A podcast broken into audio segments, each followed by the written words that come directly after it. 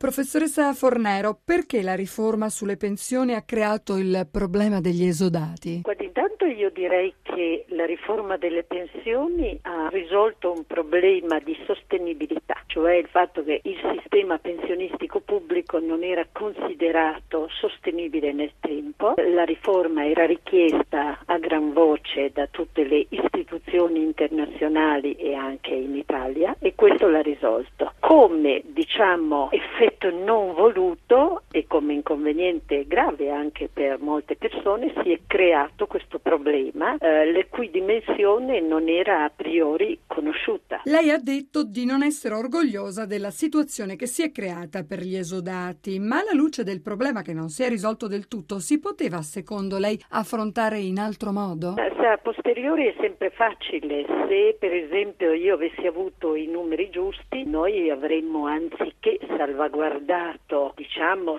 sostanzialmente il nostro governo ha salvaguardato 130.000 persone, poi eh, ne sono state aggiunte altre, tra l'altro mi risulta che una parte dei fondi che erano stati stanziati eh, sono rimasti intoccati, quindi questo può anche essere utilizzato per nuove salvaguardie. Quello che bisogna dire è che il problema non era conoscibile tutto in quel momento, proprio perché molte persone verranno a trovarsi in questa situazione e quindi si tratta di un fenomeno che va seguito nel tempo. Ecco, c'è la categoria dei cosiddetti lavoratori salvati, che equivale un po' a privilegiati, invece sono cittadini che hanno maturato tutti i diritti. Perché salvati? Questo concetto quanto rischia Questo di pesare? È un concetto che io personalmente non ho mai usato, non esiste nella legge, quindi probabilmente è un concetto che è stato adottato nel linguaggio comune. Invece la dizione è